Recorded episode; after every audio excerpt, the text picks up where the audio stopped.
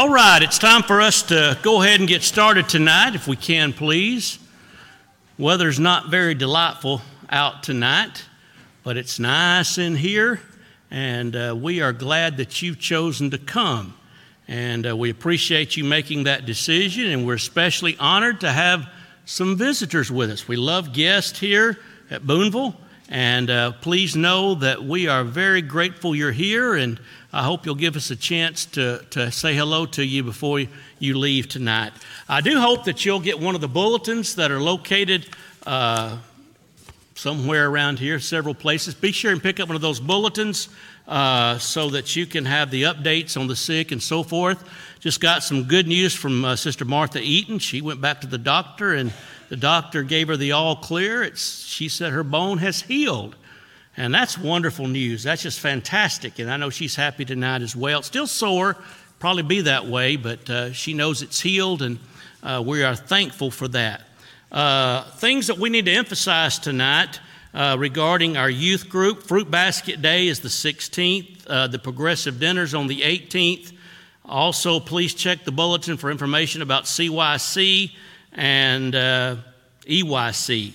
Uh, so please do that.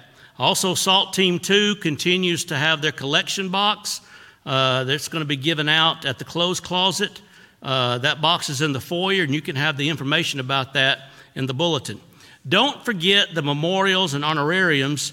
And if you want to honor a loved one during the holiday season with a contribution to one of our ministries, there are forms in the foyer. And uh, Jimmy says these need to be turned in by the office tomorrow if possible because she's going to be doing some printing on Friday. They want to remind you again of our change in time for worship on December the 25th. Our morning service will be moved from 9:30 to 10:30 and uh, we will not have our Bible classes on that Sunday evening. I believe that's all the announcements that I have tonight for our devotional. Uh, Brother Jeremy Jones is going to be leading our singing, and Brother Rick Warner will dismiss our prayer, dismiss us in prayer. If you would grab a hymnal, we'll sing number 147, I Stand Amazed. We'll sing the first and last verse of that. And if you would stand with me as we sing this uh, this evening to start us off. I stand amazed in the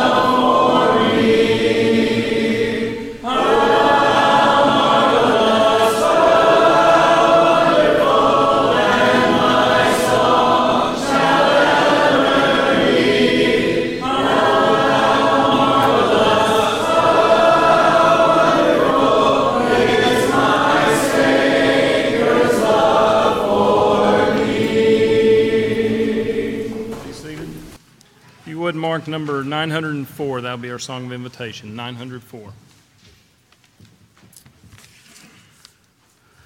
Mississippi State's head coach Mike Leach passing away was a great shock to me when I first heard the news, and I think it probably was to all of us. And I think there are many reasons why that was the case. Even though we probably didn't personally know him, it was still stunning to us and, and hurtful. I think one reason for that was because of his age. He's 61 years old and he is a big time college football coach, and it just seems like those kind of things shouldn't happen, should they, uh, to somebody of his stature. I think that's another reason why we were shocked because of the position that he held.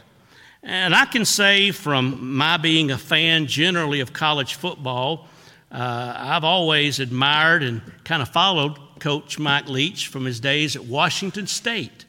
Uh, I've always loved his press conferences. I, I loved the unique things that he had to say, and uh, he was just a unique individual. But you know, when I think about his passing, it did bring to the forefront of my mind, and perhaps yours as well, about just how uncertain that life here on this earth actually is. The thread of life is so fragile, it easily can be broken. James says that our lives are, are like a vapor, they're here for just a little while, and then they vanish away. James 4 and verse 14. The wise man said in Proverbs 27, verse 1, not to boast of tomorrow, for you do not know what a day may bring forth.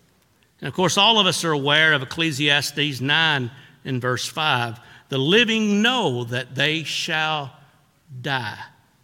We don't know when it's going to be, but the time for us to leave this earth one day through death will one day take place. That's not to be morbid, but it is a physical and a spiritual reality. And that's why I believe, as we think about an event like this, we always need to be prepared to meet God. We need to make sure that we're ready. We may think because maybe we're younger, we have a number of years left here upon this earth. We may think that because we are in fairly good health right now, that, you know, there's plenty of time later for that kind of thing. But I want to challenge you tonight, especially as we come to a close of another year. Think about being prepared to meet God. Think about what that means. And Maybe it means tonight that some here need to change. You may be here tonight and you've never obeyed the gospel. You're outside of Christ, and that being the case, you're without hope in this world. But Jesus Christ came to die for you on the cross. And the Bible tells us if we believe in Him with all of our heart that He's the Son of God, John 8 and 24, if we're willing to repent and change our lives, Luke 13, 3 and 5, then we can be immersed in water, baptized into the Lord's death, Romans 6, 3 and 4. And in that act of baptism, the sins of our past are washed away, and we will become a new creation. So tonight we sing the song of encouragement. And if you have a need tonight to respond, we ask that you do so now while we stand and sing. Have you been to Jesus? Cleansing power.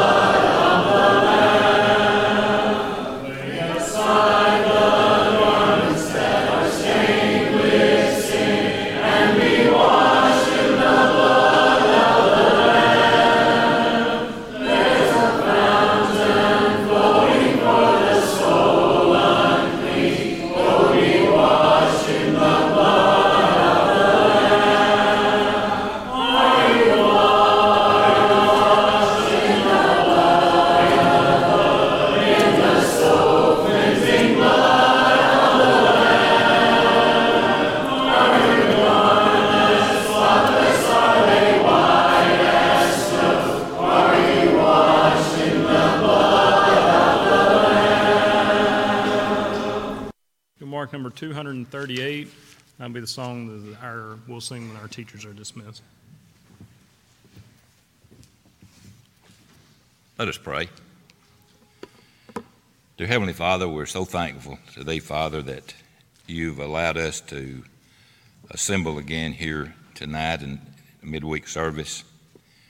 We pray, Father, that you would be with each one of us tonight uh, as we go to our classes, that we will strive to, to learn more about Thee, Father, and, and be able to apply it to our lives.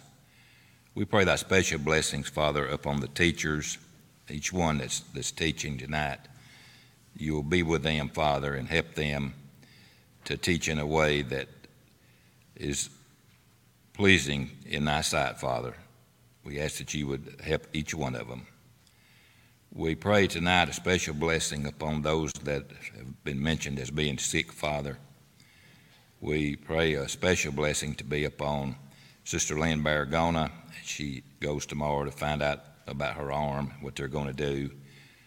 We pray for Sister Patsy Bain as uh, she's had surgery today. We just pray that you would be with her and help her to have a quick recovery, Father, so she can get back on her feet and get back to normal.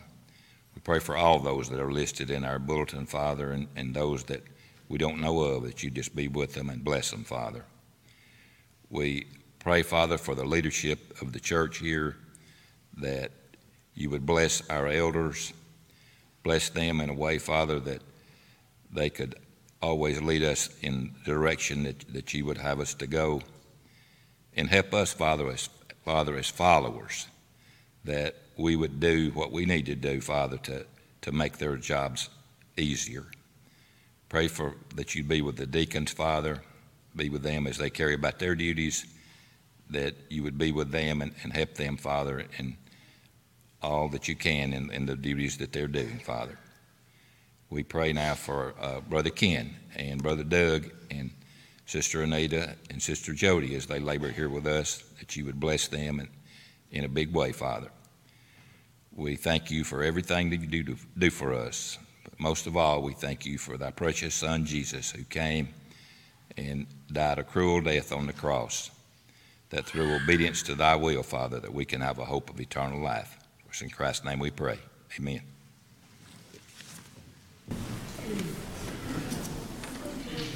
This time we'll sing number 238. You are the song that I sing.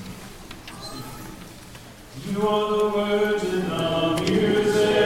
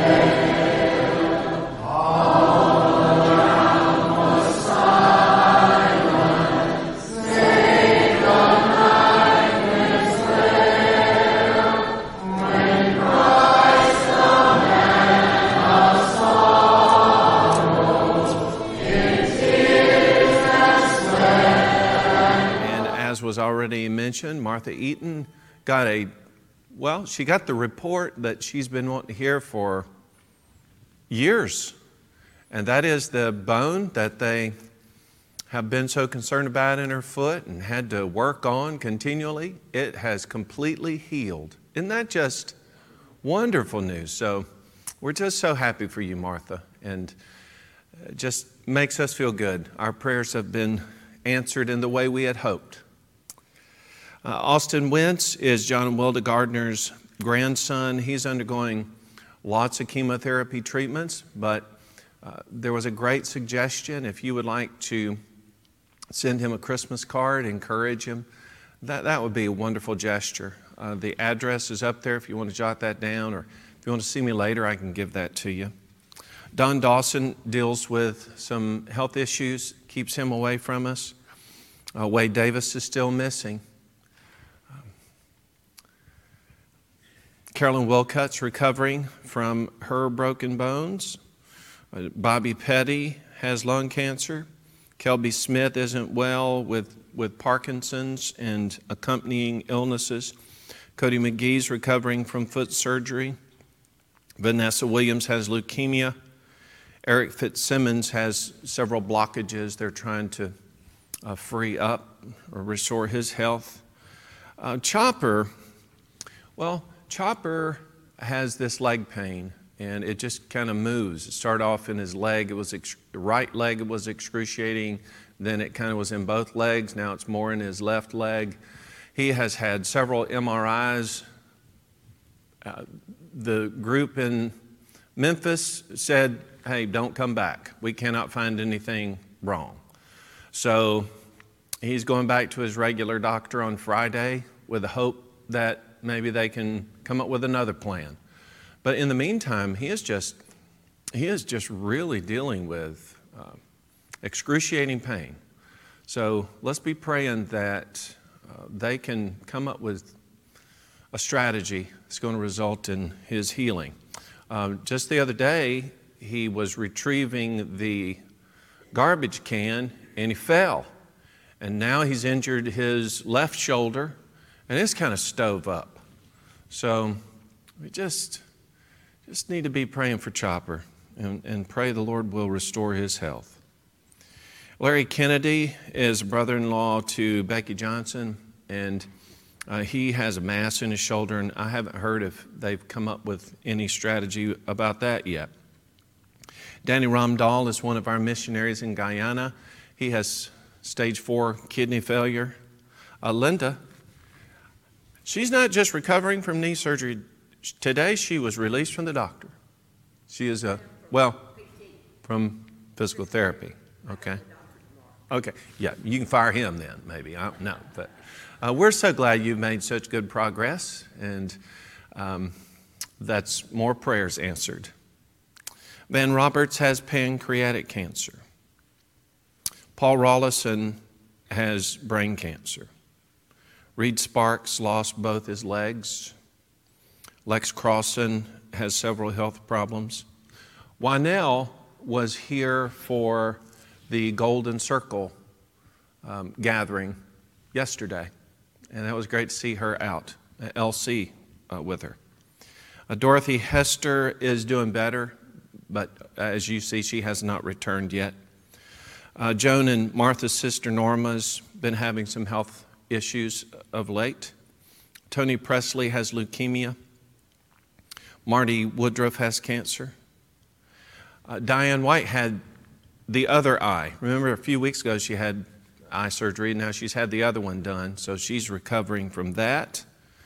Uh, Lynn Baragona, as you heard earlier, she fell on some concrete. Uh, don't, haven't I told you don't fall? Okay, please, please listen, please. Uh, but she fell, and now she broke her left arm up just below the shoulder, uh, the joint there. So tomorrow she's going to an orthopedic doctor to determine if, you know, if they need to do anything about it. Uh, it's, it's cracked, I understand. That's what Tommy described it. So maybe, maybe it can heal. I, I don't know. We didn't cover that when I was getting my doctor degree. Um, Patsy Bain had total hip replacement surgery in Tupelo today, and she's expected to come home tomorrow if everything goes well. Eli Johnson, who is a nephew of Martha and Joan, he's a high school senior. He is a junior? Okay.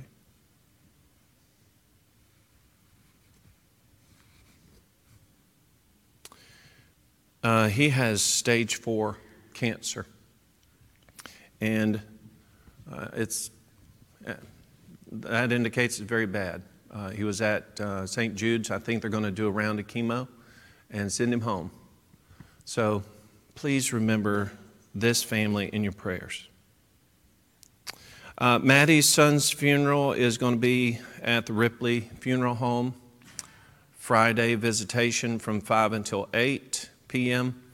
The funeral is going to be on Saturday at 2 p.m. I think there's going to be a visitation on Saturday from about 10 until the start of the funeral. So uh, remember Maddie in your prayers.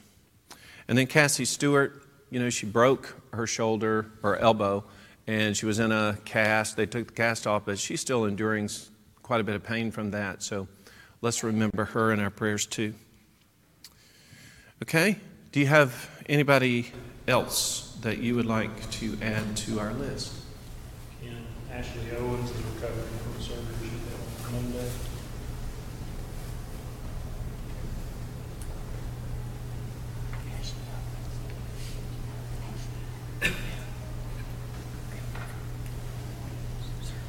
Okay? Anybody else? Okay, let's let's pray about these folks. And we'll hope good things for them as, as we've noted others here who've done great. Let's pray.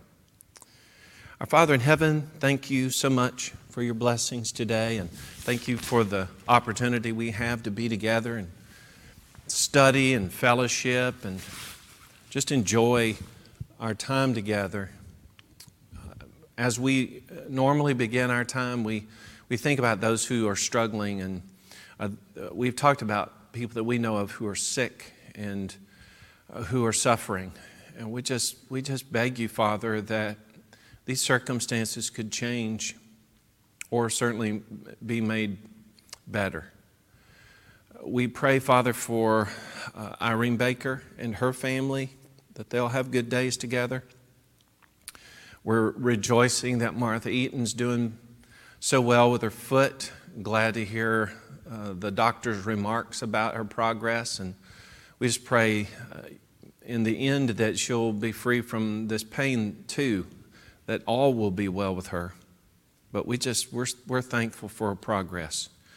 We pray for Austin Wentz, who undergoes a lot of illness in, in response to the treatment that he's gotten. And we just pray you'll uh, bear him up and help him to endure this. And we pray that all of this is going to be worth it uh, as he nears the end of his treatments. We pray for Don Dawson that he'll be well and be back with us. We pray for the Wade Davis family, and we just pray for their comfort. We ask your blessings on Carolyn, that she's progressing well enough to be back with us soon. We pray for Bobby Petty, who has cancer. Bless Kelby Smith with good days. Bless Cody McGee, that his foot will, recover and that he can get back to work. Bless Vanessa Williams in her battle with leukemia. We pray for Eric Fitzsimmons that he can uh, have a treatment that's going to rid his body of the, the problems he's experiencing with blockages. We, Lord, we just, we pray, we supplicate, we, we beg you that you will uh, give Chopper relief from the physical struggles that he's having. We pray that this appointment is at least going to um, lead to something that's going to result in him getting better and being free of excruciating pain. We pray for Larry Kennedy that he'll get the treatment he needs for a shoulder problem. Bless Danny Ramdahl that he can get the treatment he needs for his kidney. We're thankful that Linda is doing so much better that she's been able to get through her physical therapy. And we just pray, Lord, you'll bless her in her continued recovery. Bless Van Roberts, who has pancreatic cancer. We pray for Paul Rollison, who has brain cancer. We pray your blessings on Reed Sparks, who's lost both of his legs. We pray for Lex Crossan, who has a lot of health issues. We're thankful that Wynell has been feeling better of late, and we pray that she too can have a full recovery and both she and Elsie can be back with us soon. Pray for Dorothy Hester that she'll feel well and, and be back. We pray for Norma and her health, and uh, be with Joan and Martha and uh, their families as they try to offer her support and encouragement. Pray for Tony Presley in his battle with leukemia. Bless Marty Woodruff, who has cancer. We're thankful for the technology that made it possible for Diane to have surgery on her eyes and to restore a clear sight. We pray this latest surgery is as successful as the first and that she'll be back with us real soon. We pray blessings on Lynn Baragona as she awaits news about exactly how they're going to treat her arm, but I know she's enduring a good deal of pain right now, and we pray that she can find some comfort. And we pray for her visit with the doctor tomorrow, that it will result in some good news. We pray for Patsy Bain as she's had surgery today. We pray it was a complete success. We pray for Eli Johnson and just for his comfort and encouragement. We pray for his family and the anxiety and stress they must be enduring, but we just pray, Lord, that you'll give them a hopeful spirit. We pray for Maddie as she is uh, laying her son to rest here in a couple days. And I know she's been enduring a lot of sorrow and grief, and we just pray that you'll comfort her. And I thank you for her family and friends that do offer close support to her. Pray for Cassie Stewart that she also can find some relief from the pain that she's experiencing and that she'll do well with maybe some therapy. And we pray for Ashley Owens, who is recovering from surgery. Lord, we pray that you'll bless us now as we're studying together your word and just help us uh, as members of your church to appreciate just how special the church is and of all the avenues through which we can address you and honor and praise you. Thank you for hearing our prayer, Lord. And it's in Jesus' name that we pray. Amen. Can you hardly wait for that day when you're not going to have to have any pain anymore? How many times did I say pain? So many of our folks are just languishing in pain. Okay, so tonight we're going to continue looking at some things that are very distinctive about the Lord's church. We start off with, I think, uh, two of the more significant items. Uh, one was the Lord's Supper, and the other was our singing and worship to God and praising Him. Both avenues are means by which we express ourselves from the heart. And whether it's the sentimental expression of our remembrance of the death of Jesus, or whether it is praising God in psalms, hymns, and spiritual songs, all of those I see as vehicles for spiritual expression. It's very different from what you find in the Old Testament scriptures that were very much physical based. These are things while the process of it may originate in physical things, like literally actually partaking of Lord's Supper items or literally and actually singing words, yet the expression to God that we're involving ourselves in, those are just vehicles through which our spirit is able to magnify God. Not just a rote thing, not just some thing that we walk through, but we are we are spiritually involved in carrying something to God. Uh, tonight, we're going to continue that. There are five of these things that we will note that are uh, significant in the activities of the church. The next thing that we're going to look at is prayer.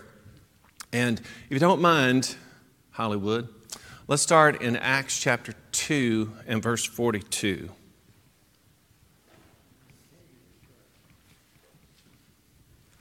Acts chapter 2, verse 42.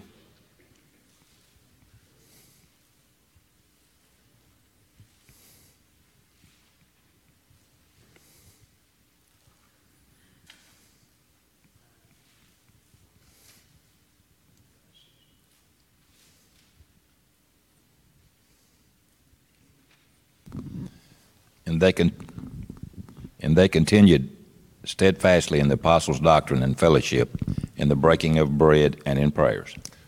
Okay, pretty, pretty famous text, right? You've heard that probably mentioned lots of times. Don't miss that first part. They continued. Now, what does it mean to continue in something? Okay, it's, an act, it's active. If you're continuing something, that means that it began, and we know when it began, right? Within this context, when did all this begin? The day of Pentecost, which we found out was actually what day of the week? First day of the week, or Sunday. So they continued, and then notice this. So they're continuing it, but they're continuing it steadfastly. What does that mean? Okay, no slack, no let up, and it is it is in a continuing fashion, right? It wasn't just like we started this today, big big day, big event, and then we're going to drop off. And hey, uh, whenever we have another one, we'll let you know. That's not what this says. This says that they continued steadfastly in it. So it's something that was looked upon. It was something that they were engaged in in a regular fashion. So they continued steadfastly the apostles' doctrine, fellowship, breaking of bread, and in what? And in prayers. So from the very beginning, we find the church involved in prayer. Have you ever heard of prayer before in the scriptures? yeah, prayer is Prayer is a very common uh, activity taking place in the Old Testament scriptures. And, and absolutely. I mean, there's, you know, we, we could spend a, a lot of time just looking at scriptures. Uh, one time, I did a series of lessons that just looked at the prayers of the Old Testament scripture. And guess what? You could go through every single book and whether or not there is a recorded prayer or not, essentially, prayer is what activity? What are you doing when you're praying? You're communing with God. You're speaking to God. You are speaking. You're being carried to the throne of God. So we, we with a spirit and a dedication to the Lord, have approached His presence. Uh, when Jesus offered up his prayer, how did he start it? Our Father in heaven, hallowed be your name. What is the disposition that we take when we approach God in prayer? It is not a casual thing at all, right? We are very serious. We are humbled in His presence. We are, we are reverencing God. We're recognizing Him for who He is. I know a lot of people want to bring down God like he's on our level, like he's just our pal. That is not who God is. God is the creator of the universe who can speak a word and bring it into existence. Now, through Jesus, we learn how to commune. We have fellowship. In fact, Jesus, as kind of the, the mediator between God and us, says, I am your what? I am your friend. So we make our relationship with Jesus so that we then, with Jesus as the Son of God, can approach this holy God. Now, here's the thing about prayer. we talk about prayer, say, well, okay, yeah, they, they continued steadfastly, and then their very last thing in the verse, we find out they're praying. Uh, question uh, We only pray when we come together for a corporate worship service? No. Uh, would you read this text for us? Pray without ceasing. okay. Yeah. Uh, 1 Thessalonians 5.17 is one of those great memory verses that you can uh, do. Pray without ceasing, period. Pray. Now, he starts off about the idea of rejoicing, and he finishes off following that with the idea of thanksgiving. And absolutely right. Yes, all those things ought to be a part of our prayer life. Yes? We supplicate, we offer thanks, we praise God, but don't forget this one simple statement pray without ceasing. Or you could have just said, pray, pray, pray, and pray some more. Okay, so Ken, text says, I pray without ceasing. I tell you what, it's going to be tough when I get out here on the highway and I got my eyes closed driving down the road praying because I'm trying to pray always. Is that what he's talking about? No, but remember, remember, we're talking about prayer as a vehicle that carries what for us? Our spiritual intent. Yes? Can I pray with my eyes open? Nod your head this way. Yes, I can. Can I pray driving down the road? Yes, I can. Uh, can I pray standing up? Yes. Can I pray sitting down? Can I pray lying on my face? Can I pray sobbing with my face in my pillow on the bed? Yes, in fact, you, are raising your hand. No prayer ever said when he fell in the well one night and he got tied down. Okay, that would do it. yeah, if you're out coon hunting, you fall in the well and you're upside down, you're going to pray a pretty fervent prayer. Um, pray without ceasing indicates something about my attitude, right? Now, I've told you before, I tend to reveal things about myself in sermons or whatnot to illustrate, but I owned up that there was a, a point in my life where I had to be really motivated to stop and pray, right? And so I'd set it for 10, 12, 2, like that. So when I got to the time, I knew I needed to pray. But here's the thing it isn't just setting a time to be deliberate in our prayer. Our heart or our spirit ought to always be of what disposition? That I am in communication with God. Yes? In fact, uh, go talk to your military and ask them what is the most important aspect of what you do. They're probably not going to talk about their technology or their equipment. They're going to talk about the importance of communicating, of staying in touch. They even develop symbols and uh, ships will fly flags. We've got all this electronic equipment, but what we want to make sure is that through several different avenues, if one fails, we'll still be able to communicate. And so, whether it is a deliberate petition, as, as we would have here, where one person is leading all of our minds so that we approach God in one mind and one spirit, or whether it is in the passion of a moment, you've fallen on your face and you are, you are supplicating before God, or whether it is that you are just living a life in continuing contact with the Lord. Prayer is an essential avenue of spiritual expression to God. Now, this next text that I'm giving you from 1 Timothy chapter 2 verse 8 tells us what? I desire therefore that the men pray everywhere, lifting up holy hands without wrath and doubting. Okay, there are several things in here that we could talk about, but the one thing that I wanted to emphasize is that he said that those men who are praying ought to be praying where? Where, where is it that we'll do it? Everywhere. What does everywhere mean to you? Wherever it is that you are, you are there. Yes? And so, where is an appropriate place to pray? Anywhere. Wherever it is that you are. And then when you throw in 1 Thessalonians 5 17, it's not just wherever you are, it's it's whenever you are, right? Whenever or wherever you are, we ought to have a spirit or a disposition of prayer. You say, well, Ken, you know what? I, I, what are you saying? I need to start off, uh, you know, every few seconds saying, Dear Lord, this, and then amen, and then no. It is a heart that's in communication with God, yes? Can we not do that?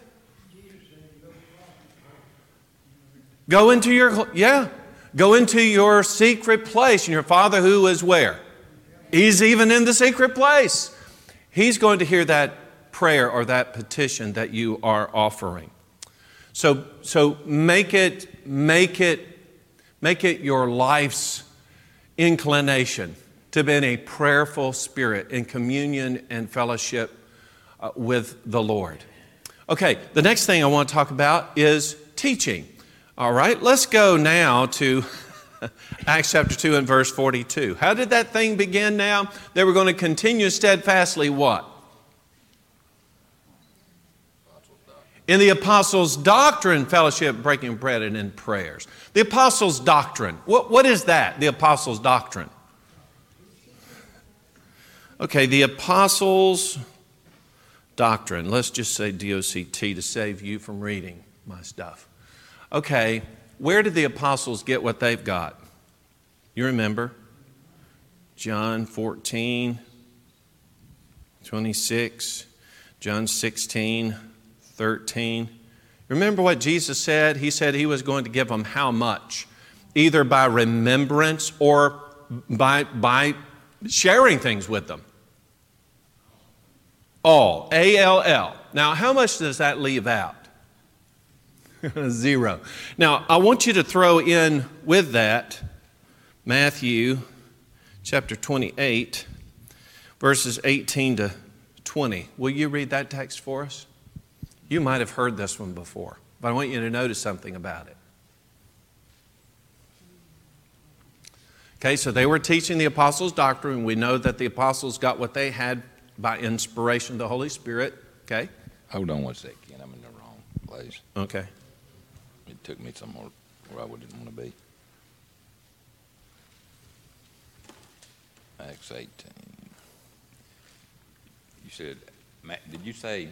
I said Matthew 28, Matthew? 18 to I was- 20. I was where I needed to be. anyway. Yeah.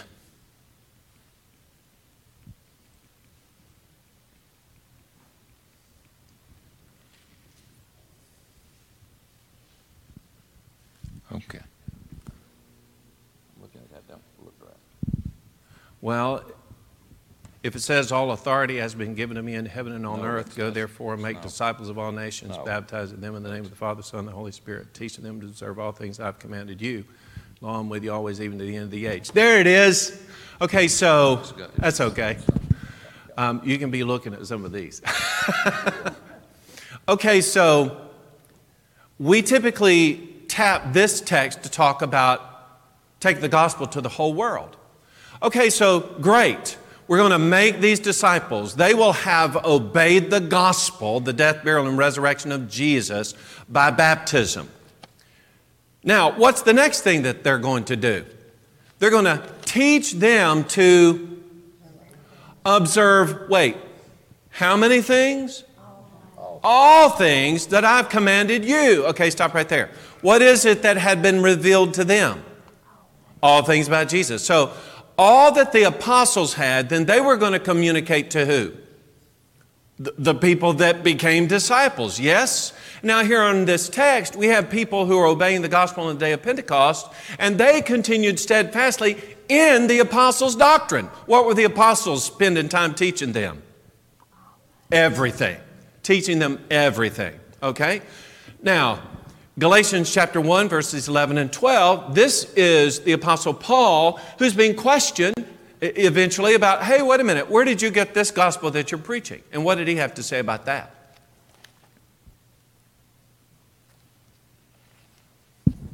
And I make known to you, brethren, that the gospel which was preached, preached by me is not according to man. For I neither received it from man, nor was I taught it, but it came through the revelation of Jesus Christ. Okay, so where did Paul get his message? Revelation of Jesus Christ. The other apostles got theirs from Jesus Christ. What were they receiving by the Holy Spirit? The revelation of Jesus Christ. Yes, so what Paul was preaching, was it the same or different from what Peter had? Exactly the same. We've already examined that story. Now, Peter in 2 Peter chapter 1 verses 16 and following, he says what about what he was preaching in the message that he had received? For we did not follow cunning devised fables when we made known to you the power and coming of our Lord Jesus Christ, but we were eyewitnesses of his majesty. For he received from God the Father and the glo- glory when such a voice came to him from the excellent glory This is my beloved Son in whom I am well pleased. And we heard this voice which came from heaven when we were with him on the holy mountain. And so we have the prophetic word confirmed, which you do. How far do you want me to go? Yeah, keep going. Verse 21. Okay, and to which, and so we have the prophetic word confirmed, which you do well to heed as a light that shines in a dark place until the day dawns and the morning star rises in your hearts. Knowing this first, that no prophecy of the Scripture is of any private interpretation. For prophecy never came by the will of man, but holy men of God spoke as they were moved by the Holy Spirit. Okay, no prophecy is of any private interpretation. He's not saying that we don't read Scripture and interpret what it means. Of course, we do that. You read it and you have to understand it. That's interpreting. But what he is saying is, we didn't take the message of God and say, hmm, that's too hard for people. Here's what we'll tell them. Peter says, uh uh no, we didn't do that. We just simply delivered what we received. But also, what we did was we were witnesses that Jesus was actually the fulfillment of those scriptures. So we are both eyewitnesses of His majesty. We heard the voice from heaven that said, This is my beloved Son in whom I'm well pleased. And we simply speak what the Holy Spirit empowers us to speak. So Paul said that, Peter said that, all of the apostles, empowered by the Holy Spirit, when they gave their message, were sharing with their disciples all that they had. Well, do we have any apostles today preaching to us? It's a trick question. uh, yes and no. There are no living apostles today. But what is it that you do have that is from the apostles? The Word of God. You carry it around in your hands. What they wrote was inspired of God. And all scripture that's given by inspiration of God is profitable for doctrine, for reproof, for correction, for instruction in righteousness, that the man of God may be complete, thoroughly equipped for every good work. The Word of God makes that possible. Now, with that Word of God, guess what we have? We have a mission. Romans chapter 15 and verse 16. What does that text say? that I might be a minister of Jesus Christ to the Gentiles, ministering the gospel of God, that the offering of the Gentiles might be acceptable, sanctified by the Holy Spirit. Okay, you hear what Paul says? Paul says that what I'm given was sanctified, made holy by the Holy Spirit. So what I'm given is the same thing that everybody was given. But he's making an argument for the Gentiles because what did the Jews think about them coming, or what did Jewish Christians think about them coming into the church? Yeah, they, they didn't even want to associate with them. Or they had a hard time thinking, wait a minute, I grew up in Judaism, then I became a Christian. Maybe those Gentiles ought to have to do the same. Paul says, whoops, no. The message that I've received is a direct message for what group of people? The Gentiles. And that message that I'm preaching to them is sanctified by the Holy Spirit, made holy by the Holy Spirit. The same Holy Spirit that was giving the message of the gospel to the Jews is the same Holy Spirit that was giving the message of the gospel to the Gentiles. And then, as you know, is this, this is pretty heavy in the book of Galatians and Ephesians. The two become what? The two who once were separated now have become one body in Christ. One body. That's beautiful, isn't it? But all of that is made possible through teaching, through the preaching of the gospel. Look at 2 Corinthians chapter 5, verses 18 and 19. Now all things are of God, who has reconciled us to himself through Jesus Christ, and has given us the ministry of reconciliation. That is, that God was in Christ reconciling the world to himself, not imputing their trespasses to them, and has committed to us the word of reconciliation. Okay, The ministry of reconciliation is bringing people who were separated from God because of their sin into what? Into a relationship reconciled with God, made possible through the blood of Jesus. And how does he say that takes place? It's through the communicating of the the gospel or the, or the word, right? So is, is the word of God important? Is that something we can just leave behind or set on the shelf and not pay any attention to? That word of God is the power of God to salvation for everyone who believes. For the Jew first, and also, what's that now in, in our little picture here?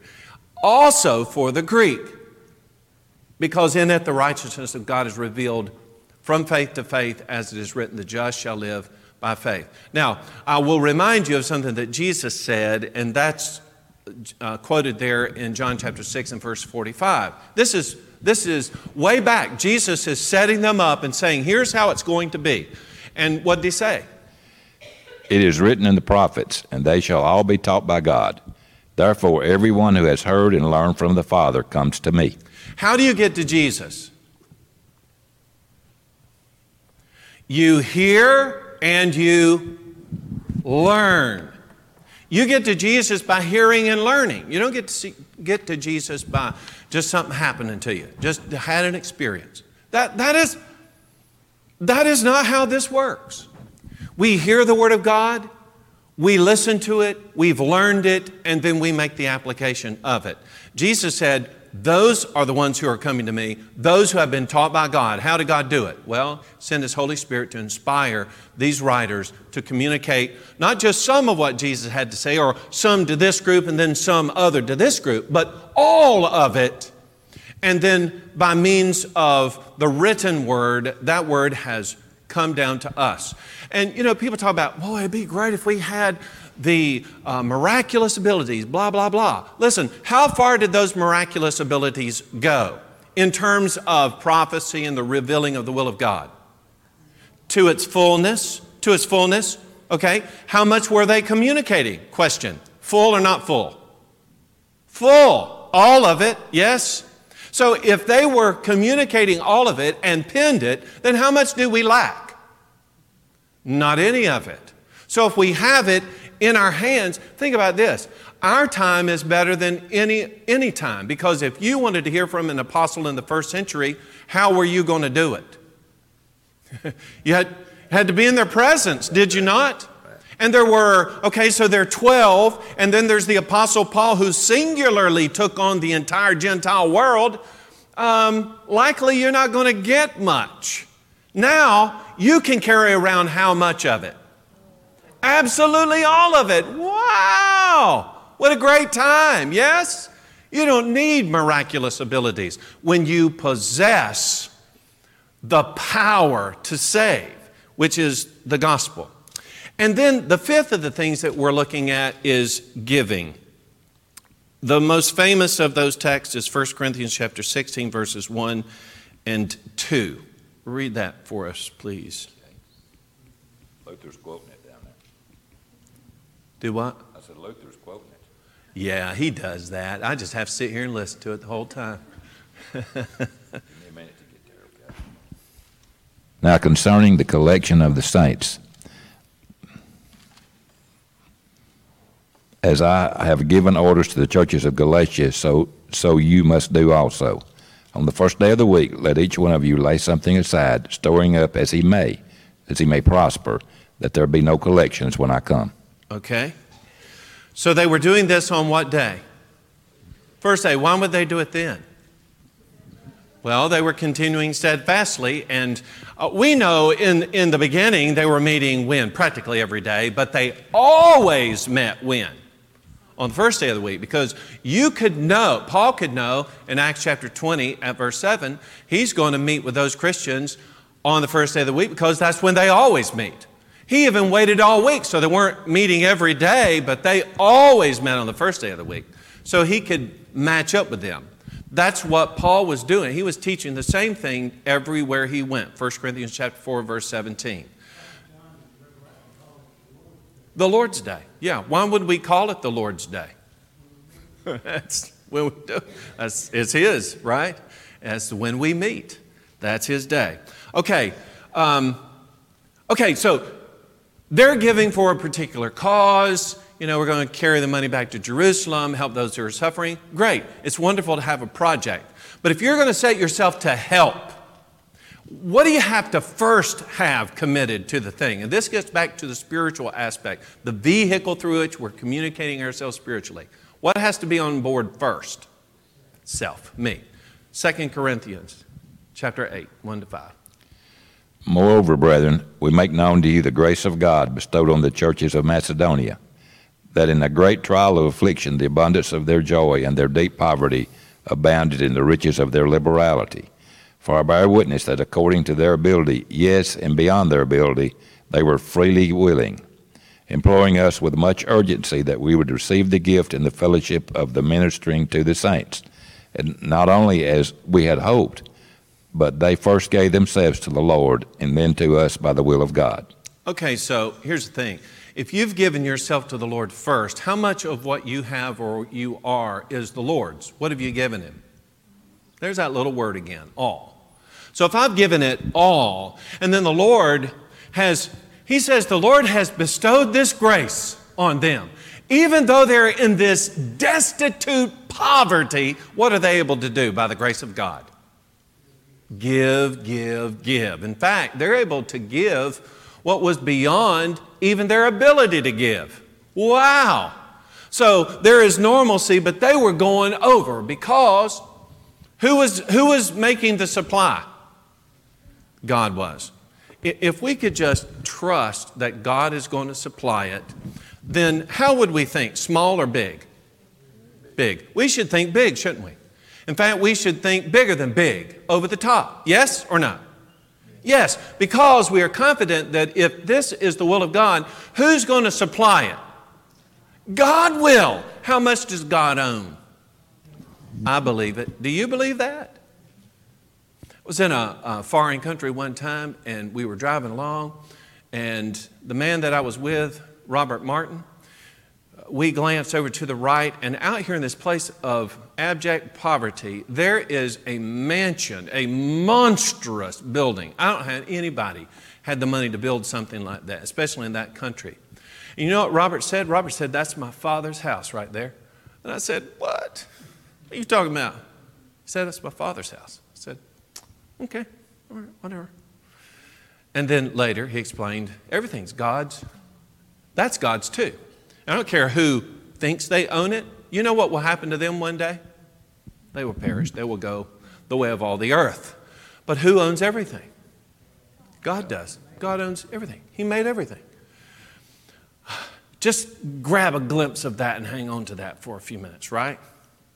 If He owns it all, He can supply every need, which is a continual theme throughout the scriptures. If God can do that, then the problem of not accomplishing things really falls on us. We just don't ever think big enough. We got to think big. Uh, and then 2 Corinthians 9, verses 6 to 8. But this I say, he who sows sparingly will also reap sparingly. Wait, see that? See what I just told you? Didn't he just say that? If you think small, what? You only plant a, you only plant a few seeds, Luther, what happens? You only get a few. But what, what else could happen? And he who sows bountifully will also reap bountifully. If I sow a bunch, what will I get? I'll reap a bunch.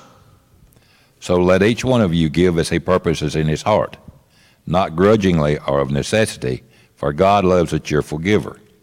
And God is able to make all grace abound toward you, that you, always having all sufficiency in all things, may have an abundance for every good work. Whoa, wait a minute.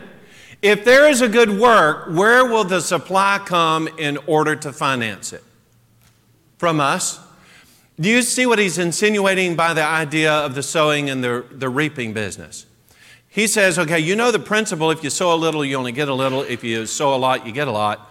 That's you, he says.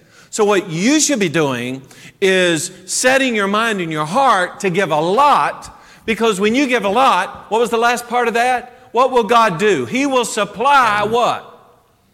For every good work. For every good work. Where, how in the world are we going to? God will supply for every good work. Do you believe that? F- Seven of you do. I believe it. Absolutely believe it. You think big because how big does God think? Listen, God, huge. God thought, uh, world, boom. you know, uh, not just this, uh, outer reaches of space, and wow. Well, people are creeping in here. Oh, it's eight o'clock. Okay, we've finished. Those are the, those are the five defining, unique characteristics of the worship of the church. Next time, we'll talk some about the relationships that existed there in the first century. And let me give you a little bit of homework. If you will read from Acts chapter 4, verses 32 to the end of the chapter, verse 37, I just want, to, want you to see how beautiful the relations were between members of the church and what they were able to do for one another. Let's have a prayer together and then we'll be dismissed. Father, thank you for the time that we could spend looking at these scriptures and being encouraged. And Lord, fire us up with what we see. These are just, these are just records of things that the first century church was able to do. Just having confidence in you. Help us in this time to have that very same confidence and knowing that if you are with us. There isn't anything that can stand against us. You will give us success if we are doing your will. Help us to think big in the accomplishment of your word, your will in our time to spread the gospel to the whole world. In Jesus' name, amen.